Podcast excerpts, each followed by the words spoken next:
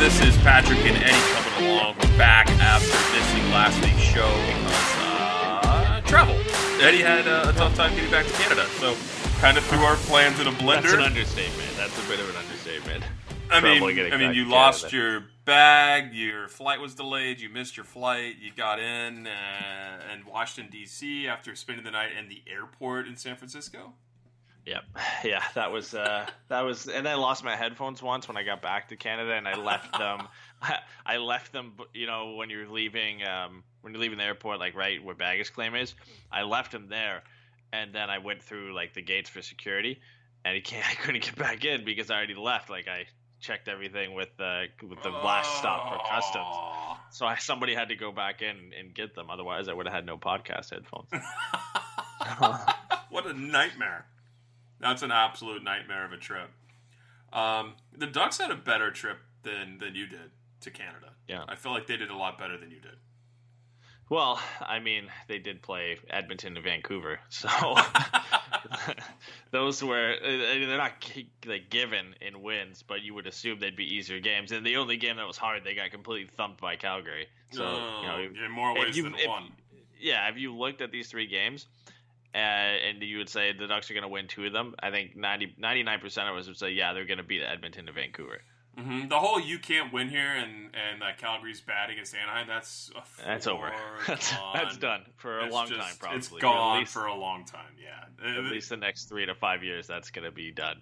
Calgary is incredibly good this year. But let's start with a couple of recaps here. We'll start with one of the fun games, probably the most fun game I would say because of what happened in it.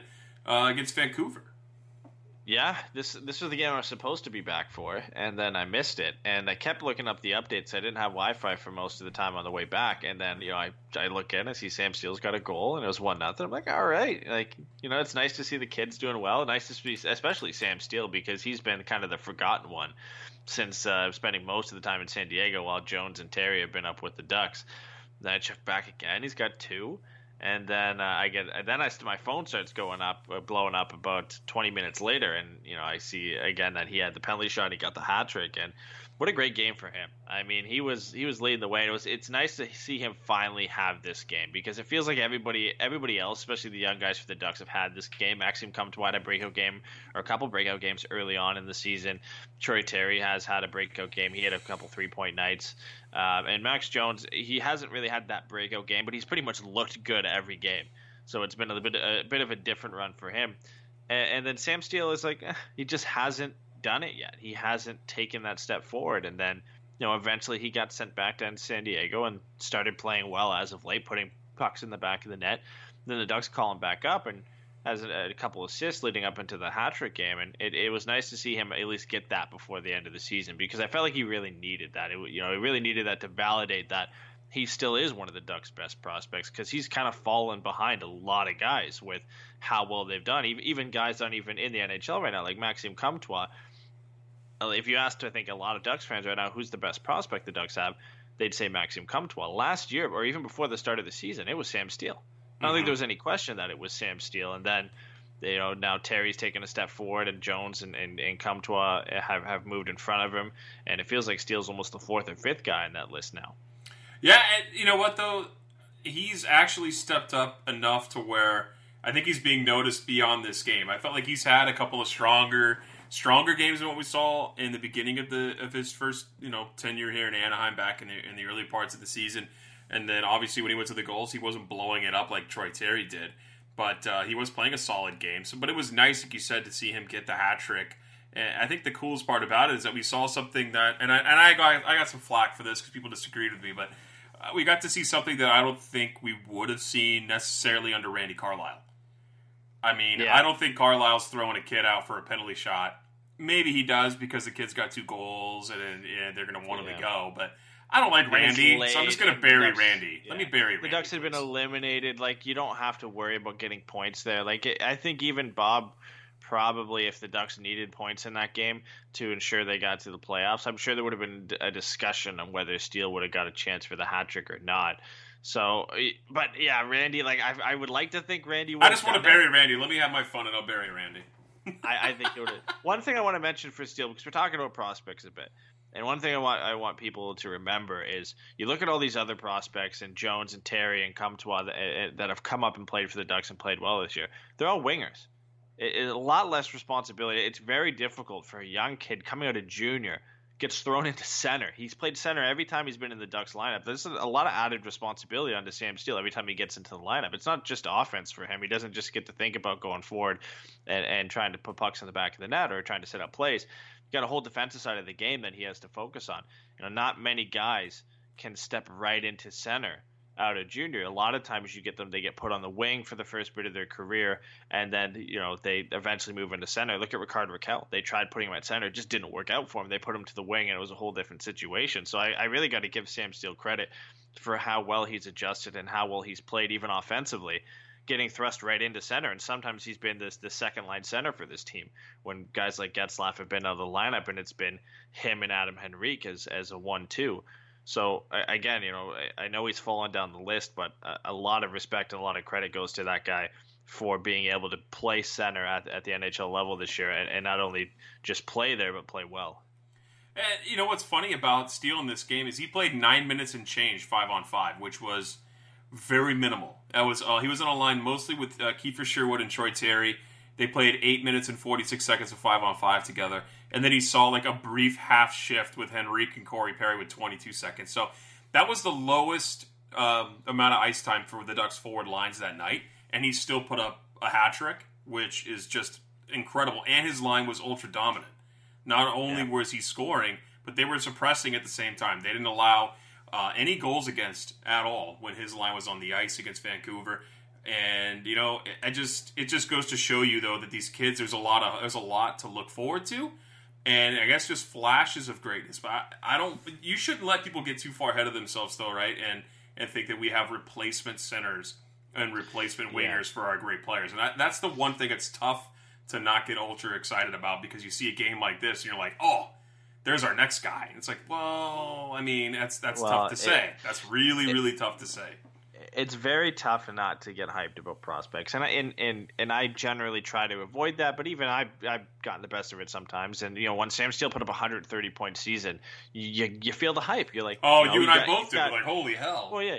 Well, you got legitimate prospect guys putting him in the top three of their players outside the NHL for prospects affiliated who drafted prospects. You know, he was up on that list among guys like Casey Middlestad, who, to be fair, hasn't had a good year, and guys like Elias Pettersson. He was up the top of those lists among those guys, and you know, the adjustment hasn't been easy as for him as it has been for a guy like Elias Pettersson, who, to be fair, was playing against men in the Swedish Hockey League. But it's hard to get hyped. But then you do have people.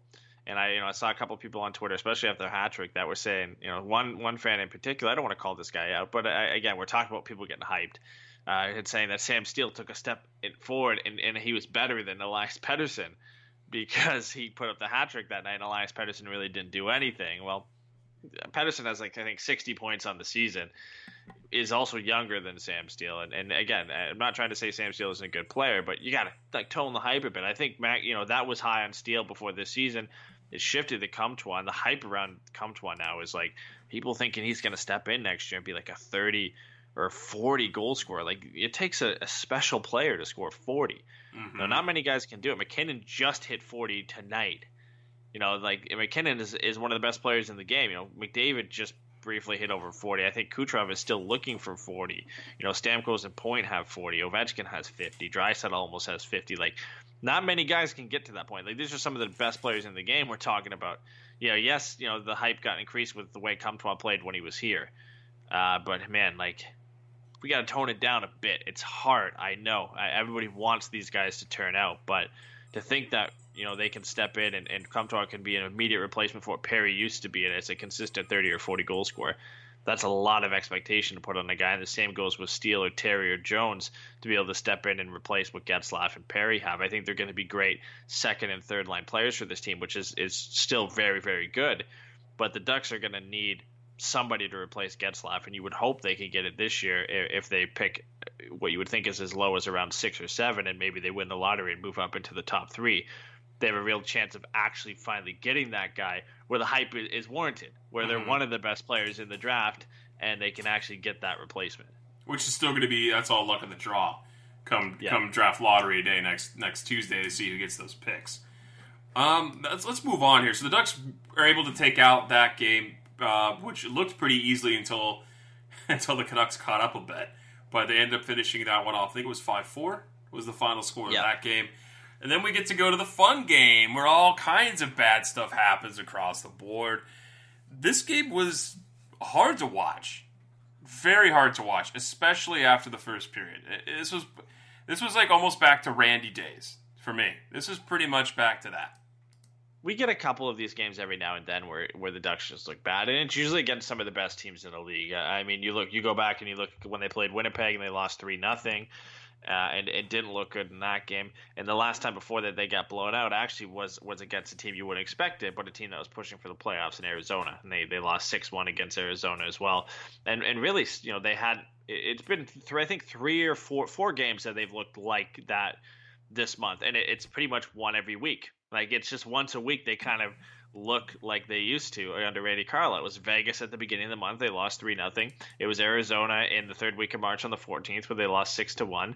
Winnipeg on the 20th, and then Calgary on the 29th. So, you know, almost once a week they kind of regress a little bit back to what they look like under Randy Carlyle. And it just so happens that those three games against Calgary, Winnipeg, and Vegas were probably the hardest teams they played this month. Like, those are some of the best teams, if not the three best teams in the Western Conference, you could argue, right? So it's going to happen. You know, Calgary is an excellent team, a young team, a fast team, and they were on a scoring slump and they were looking to get out of it. And this year, I mean, to further what happened, you know, going into this game because Calgary, they're without Josh Manson because Josh Manson gets TKO'd trying to make a hit in the Vancouver game late.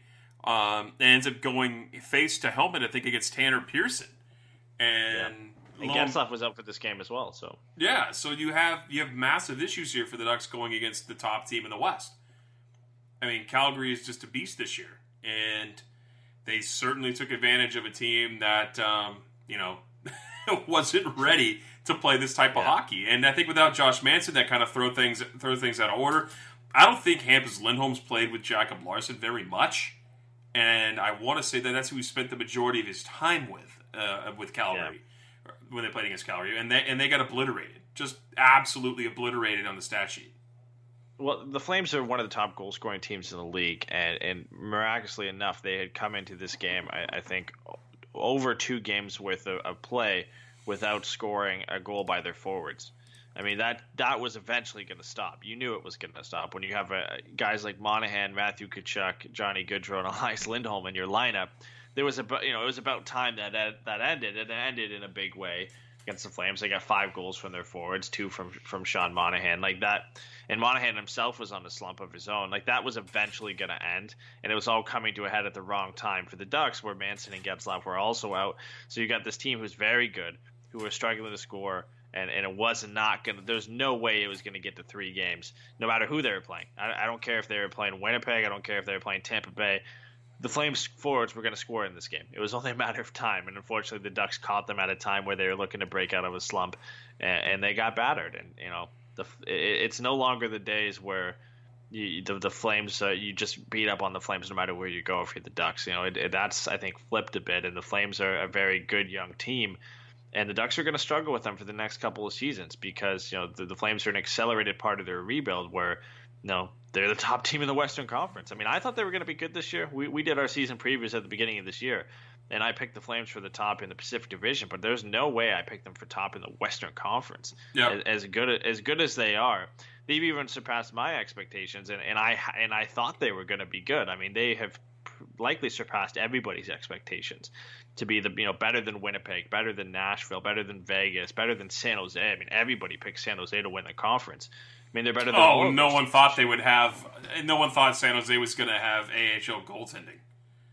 Yeah, it's flipped, right? Nobody thought Calgary would have any bit somewhat decent goaltending, which they've had. Mike Smith and David Rittich haven't been world beaters, but they've been average, which is all you need when you have a team who can score goals like the Flames can, and you have some very good defensemen in Hanifin and Giordano and Brody back on the blue line. That all you need is average goaltending.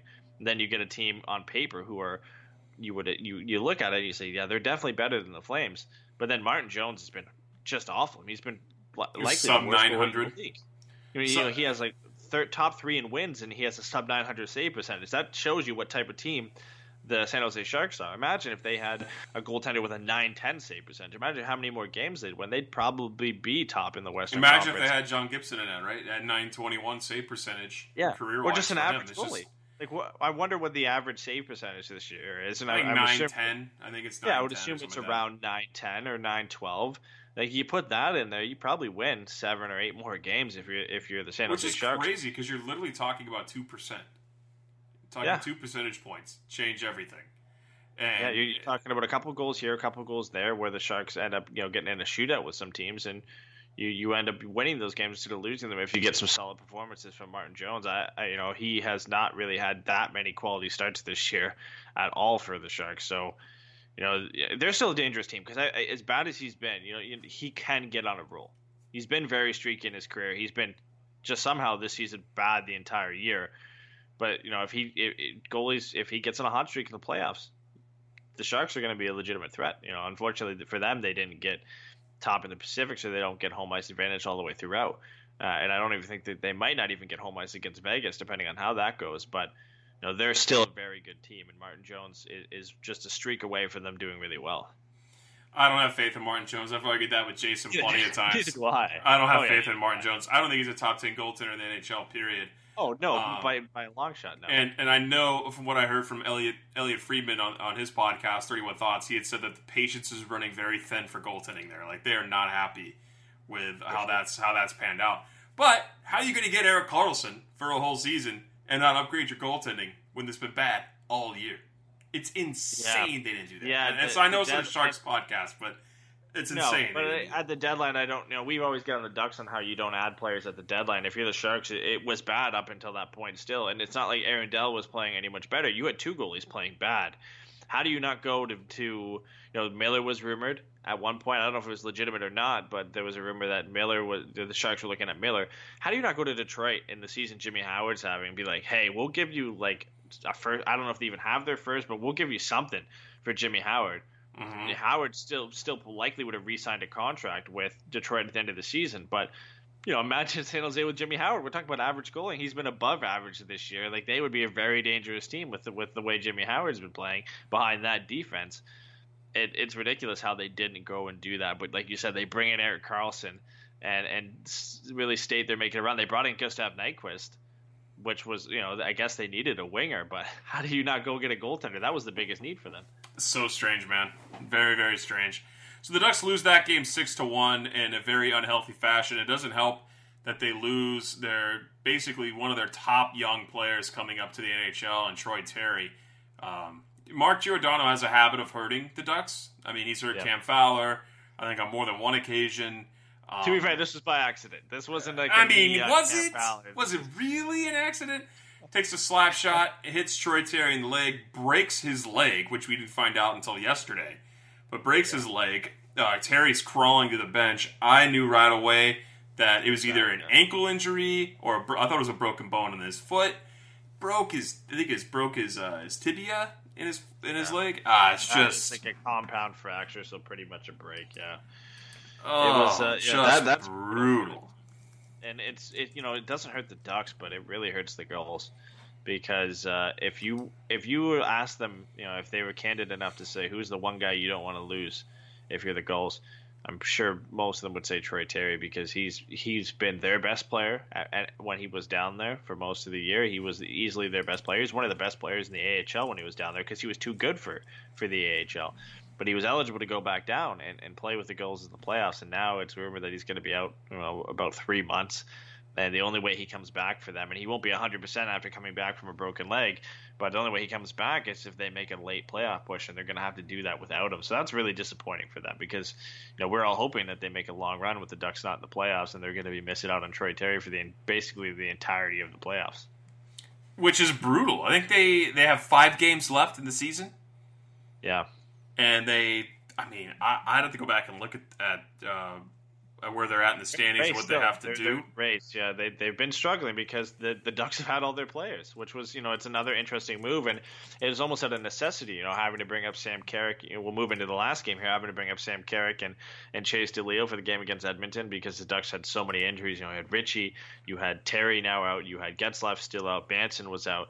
You know, you had Sprong, they just scratched, but you have like a lot of these guys out of the lineup. You had to bring up players from the goals to actually just play a game. And it really hurt the goals. I think I don't know how many games they've lost in a row, but every time I check, they're losing close games because they really don't have anybody right now. You know, they've got a few guys down there, but that's it. I mean, but like it's tough for the Ducks too because they have so many injuries. You have to call guys up. Yeah, that's what I'm saying. Yeah, they have to do. What are they going to do? They're taking emergency call-ups at this point. It's just been a tough end of the season, tough whole year for Anaheim. What am I talking about? It's been a brutal year. But they're 1 point ahead of the Tucson Roadrunners, and they're tied with the Colorado Eagles for third in the division. They have nine games remaining or something because there's a lot. They only played 63. The Gulls only have five. They only play 68 games in the Pacific Division. How does that fare? I don't know, but that's the way it works. The Pacific Division in the AHL only plays 68 games. That's it.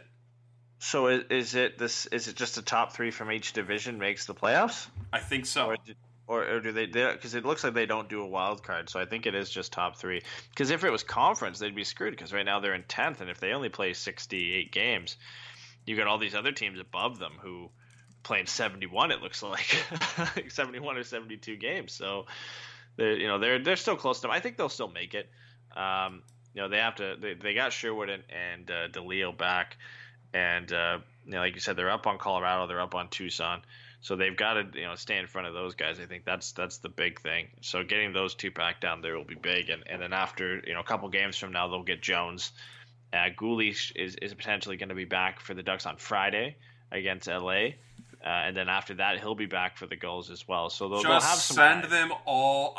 Can we just find a way? Can we, emergency dress people in the stands so they can go play hockey and lose these next two games for the Ducks? And we're going to send all of our boys down to San Diego, let them get into the playoffs so I can go watch some playoff games. Well, this is boost. About me, okay?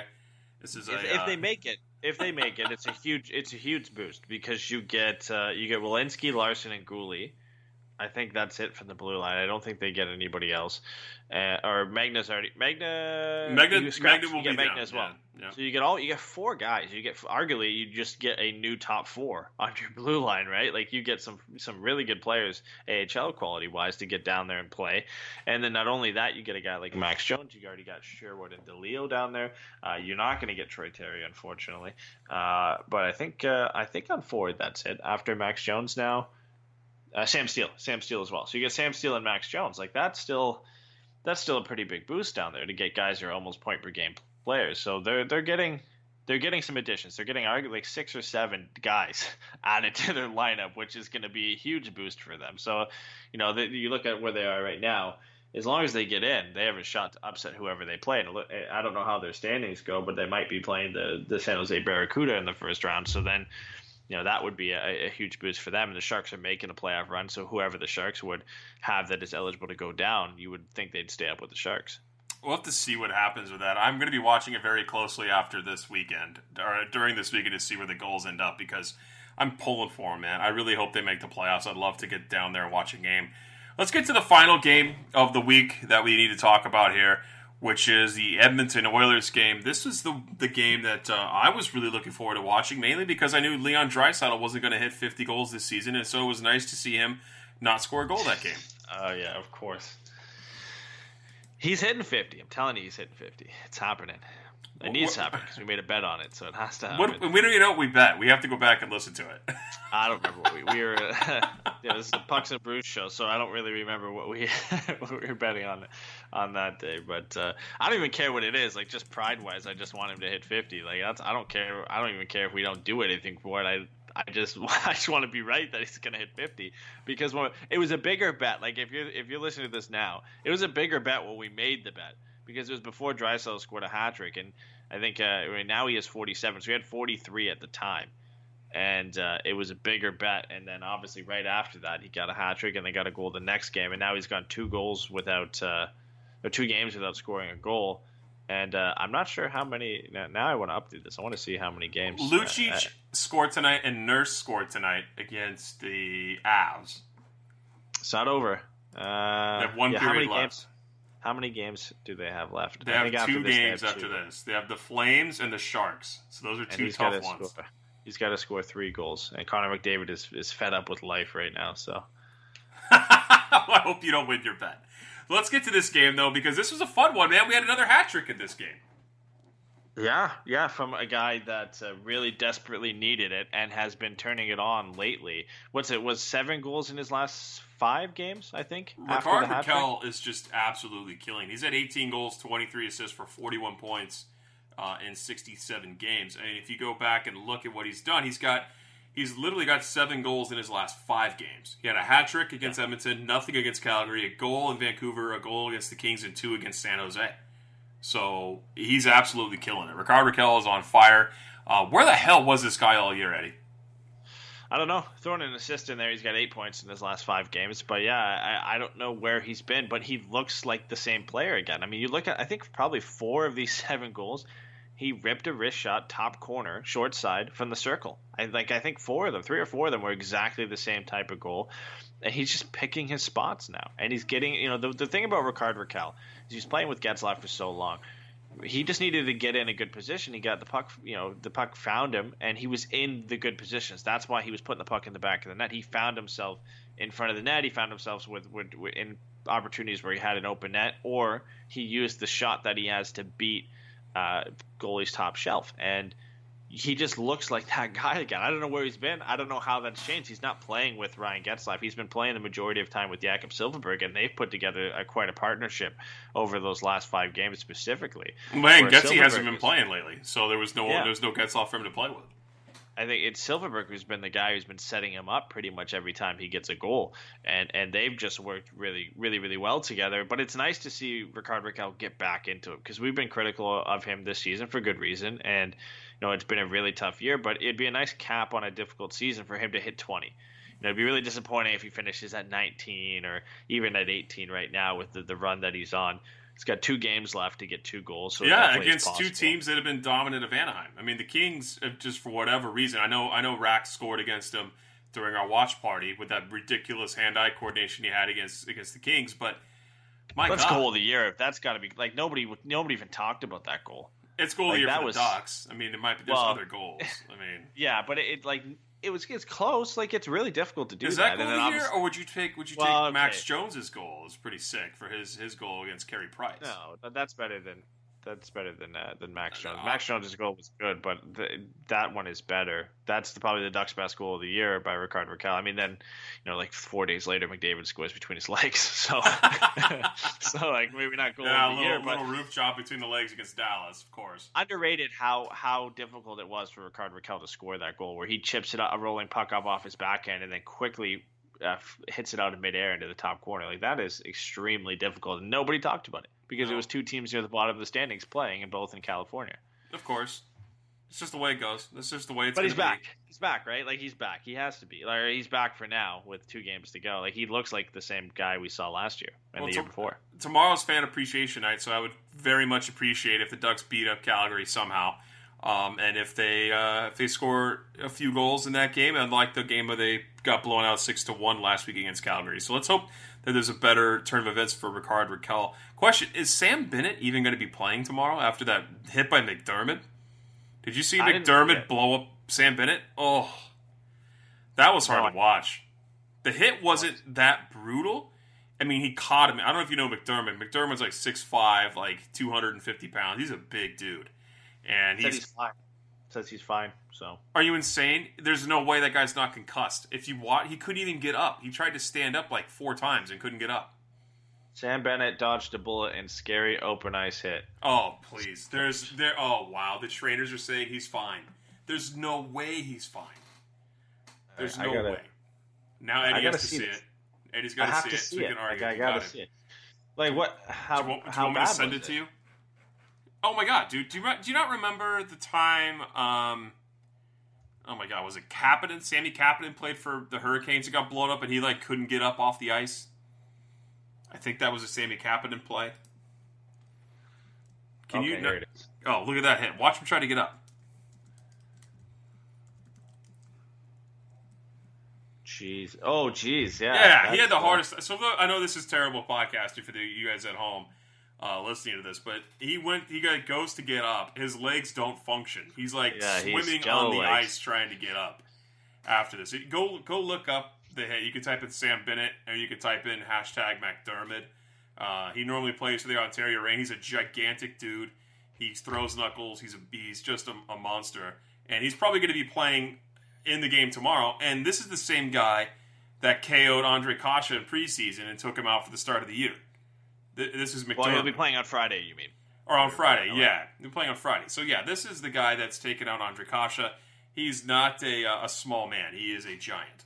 It didn't really look like a dirty hit. Bennett's head hit his shoulder pad. That's what it was. Yeah, which I just watched that Ice Guardians documentary, and they talk about how like shoulder pads are supposed to protect players now, but they're basically now weapons. Like they're almost weapons for guys. Like you look at clean hits now that are hurting guys because of how hard these shoulder pads are, and you know. It's insane because that this doesn't happen if he has smaller shoulder pads or shoulder pads that are mainly just made to protect players, and rather than basically having a brick taped to your shoulder, mm-hmm. that if you end up hitting a guy in a clean hit to your shoulder and the guy's head snaps and hits your shoulder, he's getting up like Sam Bennett got up, getting up, arguably having a concussion, getting up, barely getting up on the ice, having jello legs, like. It's something I think they have to look at because like there's no way a guy's shoulder pad should be that hard that if you run into it, like you're getting up the way Sam Bennett got up. Yeah, and I 100% agree with you on that. So that's going to be an interesting game on Friday for the Ducks. That's the last game of the year. And I don't know why the Ducks have done this. Maybe if somebody listening wants to DM us, but I'm very curious as to why Fan Appreciation Night, as I used to remember it growing up, was always the last game of the year, the last home game of the year. The Ducks maybe have two home games left. Yeah, but why not have that be Fan Appreciation Night? I don't know, because it's free. Also, freeway face-off. So yeah, but they did it last year too. I don't know. What the deal is. They haven't done. Have they done fan appreciation on the same day as the Kings? I'd have to go back and look. But I think it was Dallas. I want to say the past few years they've done fan appreciation night the day before or the game before the last game. I'd love to know why. I'm just curious. Just something that's going to bug me until I find out. Not really a huge deal, but I'm just curious if anybody knows that. So. That game went really good for Rickard Rakell. He got the natural hat trick, not just a hat trick. It also favored him that the goaltending was pretty much garbage in Edmonton that night. So night, most of the year, Koskinen signed that extension. He's been oh yeah. It's really funny because we Silfverberg was a guy people were like, oh, he's gonna get complacent when he signs his contract, and he got better. And then Mikko Koskinen signs his contract, and he gets he was one of the best goalies in the league until he signed that contract. Yeah, I feel like somebody on Twitter who's no longer on Twitter made that comment about Jakob Silfverberg. So yeah, Silverberg's been incredible since he signed that deal, and Bob Murray loves him and has talked about him. This is an opportunity for me to bring up. Bobby's Pancake Bonanza again, at least one more time this season, because he did mention that he likes Silfverberg in a leadership role. So that's another. Anytime I get a chance to talk about Bobby's Pancakes, his breakfast that he provided, I'll make sure I do that. But who had a really good game that night? Oh yeah, it was Rickard Rakell. You know who didn't? Connor McDavid and Leon Draisaitl. So yeah, good on Anaheim there to shut those guys down. 200-point men. They still weren't mathematically eliminated. Oh, what was the? I shared it. Now I can't remember. They were we had asked this on, I think it was our bonus show, for Forever Mighty. We talked about when was the last time two players or a team had two 100-point guys and missed the playoffs. So the last time that happened was the 1989-90 Pittsburgh Penguins, where Mario Lemieux and Paul Coffey had both had 100 points. Paul Coffey, defenseman, had 100 points, over 100 points that year, and they missed the playoffs. So it's been almost 2 decades, or it's been, what, 2 decades then, since the last time that happened. I think next year would be 2 decades, so it's been about 19 years since a team had 200-point scores and missed the playoffs. The last time a team had two 100-point getters was, I think, 08-09, with Ovechkin and Backstrom. Mm-hmm. And funny enough, the way these guys, the duo they are, remind me a bit of an Ovechkin and Backstrom type duo. Obviously, McDavid's better than Backstrom, and Ovi's better than Draisaitl. But you got the goal scorer in one, and I mean, I know McDavid has 40 goals, but you got like the setup guy and the goal scorer. So it kind of reminds me a bit. I mean, yeah, it's mostly because McDavid's doing it all, and Draisaitl's along for the ride like a Chris Coonan. So let's not say Draisaitl. It's basically just them. Like the depth in Edmonton. The depth in Edmonton is horrible. I was just trying to rally you up because I know you like to defend Draisaitl. I'm ignoring it. He needs to anchor. He needs to anchor his own line. It's in one ear out the other. But no, Edmonton is just it's Draisaitl, McDavid, then Nugent Hopkins, and that's it. Like their next best guy is like Alex Chason or Zack Kassian. Like that is how you have 200 point scores and miss the playoffs when you have no depth. Like no depth, and then on defense they're actually average. Like Darnell Nurse is a pretty good defense, but Oscar Klefbom's pretty good. You know, all the hype or all the talk goes around Adam Larsson for Taylor Hall, but Adam Larsson's not a horrible defenseman. No, he's just not Taylor Hall. And their goaltending has been bad, but it's not been like San Jose bad. It's just they have no depth. They're forward. There's no depth up there. Like you can't win games if Zack Kassian or Alex Chason is your fourth best forward. Like if they didn't have McDavid, this team would be bottom. They'd be worse than Ottawa, because even at least Ottawa has some like decent depth players. Oh yeah, and Ottawa ices probably a better bottom six, a better top, or a better bottom nine than the Oilers do, but the Oilers just have McDavid up playing with Draisaitl, and it's just 10 times better. Did you see Ottawa's looking for a president of hockey operations basically to babysit Eugene Melnyk? Yeah. Because that guy's a flyer. Let's get on with this show here for the Ducks, though, before we go off on NHL tangent. It's just so hard, everybody. Our boys are not going to be in the playoffs. We're talking about other teams right now, but the fact of the matter is we're in this playoff race for the goals. That's where we want things to go. Before we hop there, I got to question you on this. Is Rickard Rakell hitting 20 goals for sure or not? Are you giving him the go on this? 2 goals in the last 2 games against teams that have been very good against Anaheim? I think so. He's playing with a lot of confidence right now. I think he can do it, but I think he's got to get 2 in one game. I don't think he's going to get 1 against Calgary, 1 against LA. I think he's going to have to either get 2 tomorrow or 2 on Friday. That's the only way I think he gets. I think he has a multi-goal game and just hits 20. Barely, right? It's going to be right on 20. Yeah, I think it's going to be right on 20. See if he does that. I don't think he will, just because Calgary's been so good. But then again, they might be icing an AHL team at that point to save their guys for the playoffs now that they've completely made it, and clinched the West. I don't think there's any reason to play all your top guys against Anaheim. I wouldn't. Yeah. If I'm Calgary, I'm not worried about playing my top guys. So we'll see what happens. There is a chance. Yeah. But if I'm Calgary, I don't know if that's their last game of the season or not. Probably their second last game. I'm sitting Monahan, Gaudreau, and Lindholm. I'm sitting all three of them, because what's the point? Like if one of those guys gets hurt in those last 2 games, that's ridiculous. You're screwed. You know, you can't sit everybody. You probably can't sit Monahan, Gaudreau, Lindholm, Tkachuk, and Giordano. Like that's just not going to happen. But I would definitely argue that you should sit either all three, you know, or at least just Monahan, Gaudreau, and Giordano, because Giordano's a little bit older. Just sit those 3, play Lindholm and Tkachuk or whatever, and hope everything goes all right. But you got to sit at least 3 of those 5 guys, because there's no point. Yeah, they've got so they beat the hell out of the Kings 7-2. 7-2, yeah. And then they're playing the Ducks tomorrow, and then they're going to be playing the Oilers on Saturday. God, so, if you don't sit them against the Ducks, you sit them in the Battle of Alberta. Is you screw pride, screw like losing. Even if you lose to the Oilers on the last day of the season, you don't bring those guys in a game that has Darnell Nurse and Zack Kassian and Milan Lucic in a game that gets heated no matter where these guys are in the standings. You don't bring those guys into this game if you don't have to. You know, Matthew Tkachuk, you can put him in a game like that because he's going to play on the edge no matter what. And he's likely not going to get hurt, but I wouldn't put Gaudreau, I wouldn't put Monahan, I wouldn't put Giordano in that type of situation and risk them getting hurt in a big game like that. No, not at all. So that is the end of the games part of this. The Ducks have Calgary and LA coming up. Those are the final 2 games of the season, like we've been talking about here the past few minutes. If it depends on what team gets iced tomorrow for Calgary. If it's more their AHL team, I think the Ducks have a puncher's chance. If not, then we're going to see probably a similar result we saw in Calgary. Maybe a little less, because the Ducks do have pride. These guys don't want to lose on any given night. It's not like they're out there to lose. And then against L.A., I would like to think the Ducks beat L.A. in the last game of the year, because, damn it, they've not been able to generate any freaking offense whatsoever. That was the game where they lost 4-3 was one of the most boring games we watched. And, of course, it was at our watch party. Like, the Ducks just couldn't generate any offense. It was brutal. It was absolutely brutal. So I think they have a chance to beat Calgary, depending on the ice, and I think they should beat the Kings. So I'm going to be chicken on this and not pick definite for Calgary, but I'm going to say they go 1-1 or 2-1-0. I think they beat LA for sure. Yeah, I think they pick up one. Calgary will be tough.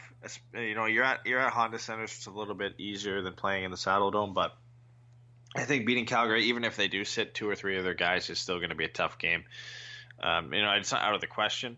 But I think you could pick up a win against LA. It's tough. You know, as tough as LA's played the Ducks this year, I think that's obviously, and you look at it, LA's second worst team in the entire league. So yeah, you're likely to pick up points against a team like that. Yet our boys can't find a way to generate offense somehow.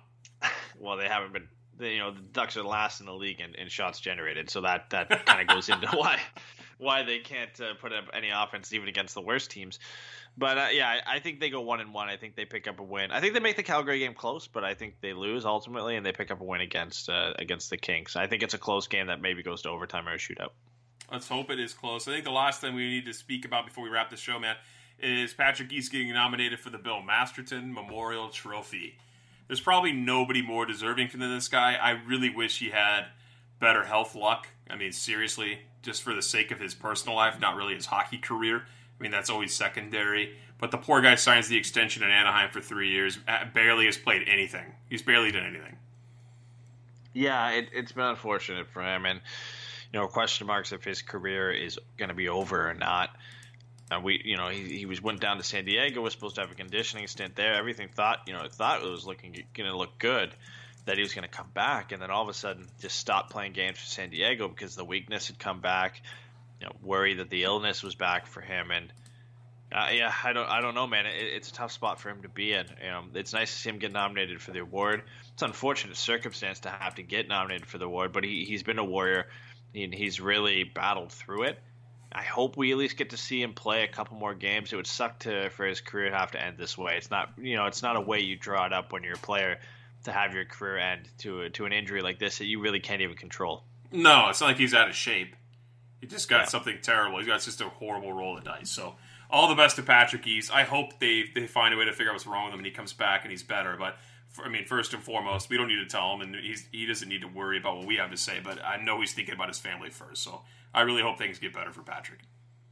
No, for sure. Last thing we got to bring up quickly because it's relevant, and I think by the time we do the next show, because the next show is scheduled to come out on the day of the draft lottery, we'll either do one before or we'll wait until that's after. You got to wait till after. We'll wait till after. Yeah. We'll wrap the final part of the season up and then do it after so we can talk about the lottery pick. Yeah, so we'll talk about the draft lottery now, and then likely after it's settled, it'll be like a Wednesday or Thursday release for the show.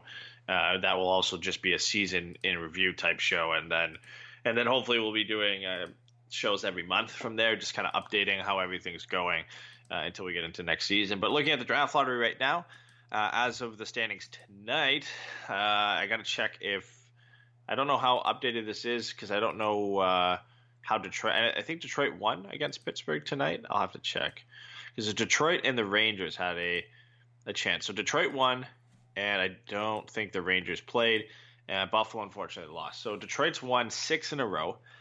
They are sitting at 74 points in the fifth last spot right now, 2 games remaining. The Ducks have 8 are in 7th. With 80 games played to 76 points. So Detroit has a chance. No, they could pass. The way they're playing right now, they're one of the hottest teams in the league, surprisingly. 8-2-0 in their last 10. Like I said, they've won 6 in a row. I think they actually, they are. They are the hottest team over the last 10 games for a team that's sitting in the spot they are is interesting. So there's a chance that they could pass Anaheim, and Anaheim could climb up the reverse standings and get a higher pick and better percentage. And the Rangers, who have not been doing too good lately, they lost their last game. They're sitting with 75 points with 79 games played, so they've got a game in hand. So if they win their next game, they move down below the Ducks, no matter what the Ducks do, even if they win, you know, if they win tomorrow, the Rangers still have a game in hand. So the Ducks are either going to finish somewhere between five. There's no chance of them catching the Sabres anymore. So 1, 2, 3, 4 are pretty much set on who they're going to be. It's going to be Ottawa, who goes to Colorado, then LA at number 2, and then either New Jersey or Buffalo at 3, 4. The Ducks have a chance to either be 5th or 6th, but they could also fall down to 8 or 9 potentially, because the Oilers, losing tonight likely, will have 77 points on 80 games played, which is only one ahead of the Ducks. And Vancouver has 78 points in 79 games played. So there's a range the Ducks can move in between. It's about 2 positions up or 2 positions below the 7th pick right now. And that's some significant percentage points when you look at it in the long run. If you move up 2, you go from 6.5% to 8.5%. If you move down 2, you go from 6.5% to 5% chance of getting the number 1 overall pick. And then your numbers for a top 3 pick range from 26% at the high end to 16% at the low end. So there's some significant percentage differences. And when you're in a position the Ducks are right now, that's what you're fighting for, right? Like, you're fighting for some, like, not the players, but your fan, you're kind of hoping for better percentage points. Like, you got to have something to cheer for. And yeah, I mean, but the chance of them even getting it is so far fetched at this point. That's so tough. And I just yeah, I mean, for me, I just did the sim lottery over the last three years, and I know it's all random, but I think somebody from the 8th, 7th, or 6th round position has moved up into the top 3 over the last 3 seasons. So it happens, and it's happening in regularity. So, you know, 6.5% is still 6.5%. You still have a shot. It's happened, and it's happened a lot recently, that, you know, 2% makes a difference. You have better odds at getting a top pick. So if you're the Ducks, you know, I'd rather finish 5 than 7, because even if you don't win the lottery, if you just stay pat, 5 is better than 7. You know, yeah, you get better players. So, you know, there are, I think, from 3 to about 12, there's not a huge difference in the level of prospect where they're projected to go, but it's always nice to finish higher. Yeah, I mean, I just clicked on Tankathon at the Sim Lottery, literally clicked it 20 times, and the Ducks got first pick once, and they got inside top 3 that only time. Yeah, but so, hey, you know, that only time could be the one time that the NHL... All the ping-pong balls will be ever in the Ducks' favor. And the crappy thing is the Ducks didn't finish low enough to where Bob Murray would be present to accept it. So that's kind of a bummer that Bobby won't be there. Well, wait, they can still finish 5. So I couldn't remember if it was top 3 or top 5 where the GMs show up at TSN. So if they finish 5th, which is still a possibility, if the Detroit keeps winning and the Rangers win their next couple of games, then, and the Ducks at least lose 1, then they will finish in the fifth spot in the reverse standings. And then possibly he might be there. I don't know if it's the top 3. I can't remember if it's the top 5, but if it's the top 5, he'll be there. So I'm hoping, and I always wanted, when I knew the Ducks were going to miss the playoffs, that they could get a top 5 pick.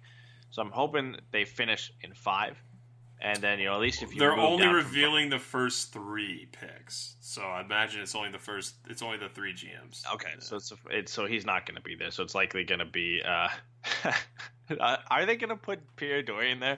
That's what I want to know. Is he going to be there, or is Joe Sakic going to be there? I would have to assume Joe Sakic's going to be there. I think Eugene Melnick's going to show up. He'll be there. Yeah, he's going to just be an old man shouting at clouds. Like, but seriously, like, there's no way they make Pierre Dorian show up for that. Like, it's Joe Sakic's pick. He has to show up for that, right? Yeah, like, it's not Pierre Dorian's pick. That would be unbelievably embarrassing if he showed up for that and they had to interview him. And then Rob Blake will be there. And who's the GM of the Devils now? Is it Ray Shero? Yeah, Ray Shero. Lou Lamoriello. No, he's Islanders. He's Islanders. Duh. Yeah, Ray Shero. My bad. You're right, Ray Shero. So, yeah, Ray Shero, Rob Blake, and Joe Sakic, 2 former players, will be I don't know if Ray Shero played, but he's not the same level as Joe Sakic and Rob Blake, so they'll be there. And Joe Sakic's just going to have a big old smile on his face, because the Avalanche are likely going to be in the playoffs, and he will also have a shot, the best shot, at the first overall pick, which is just ridiculous. Yeah, it's kind of the way it goes. That's today's NHL. that's not kind of the way it goes. It's kind of the way it goes if you're the Ottawa Senators and you do stuff like that. Make the worst decisions possible in hockey, the Ottawa Senators. That's definitely their slogan. All right, well, that's the show for us this week. Thank you guys for tuning in, and thank you guys for the support. If you want to catch more Pucks of a Feather, go to pucksofafeather.com. There's all kinds of articles that get put up. We also want to make sure that you guys know that we're also doing Forever Mighty. You can always go over and check out our show for more content between these weekly shows. We have 2 more post-game shows to give you guys there. But yeah, we appreciate the listen, and we'll talk to you guys next week.